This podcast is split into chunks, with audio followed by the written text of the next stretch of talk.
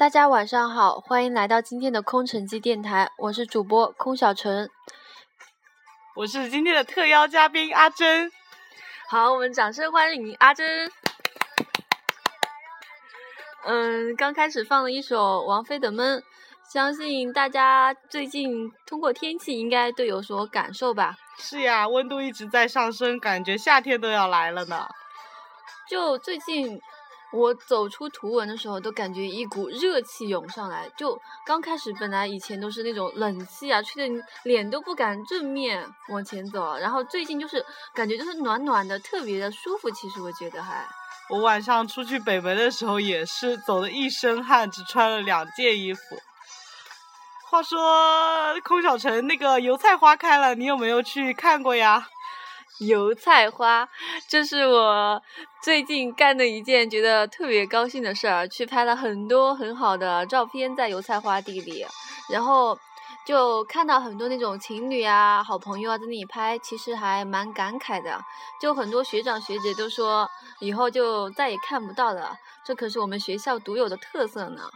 我们学校可喜欢黄色的花了，春天是油菜花，夏天是向日葵，然后有时候大门口还要摆上很多菊花。不是，还有三色堇。我今天上课回来，不是那边还有三色堇，也是黄色的，一片一片的。可是我真的不知道那些三色有什么呃有什么传说，就连桂苑大草坪那几棵歪里八七的树都是有一些从高空看可以看出一些图案的。对啊，可是对于我们来说，真的从来都没看出过什么图案呢。哎，春天来了，又想到去出去玩了。那今天的话题，我们就来聊一聊我的春游吧。关于这个话题，啊，空小城有什么想说的呢？嗯，春游啊，我记得大一的时候，当时全班一起嘛，然后去那个横店，那是我记忆特别深刻的一次啊。虽然就当时去吧，然后没有看到什么明星，就看到一个严宽。当时我们一起的有一个同学，然后还跑过去追那辆保姆车，然后还拦在前面，很想让他下车，可是追追的那个车的那个同学，他其实根本就不知道严宽是谁。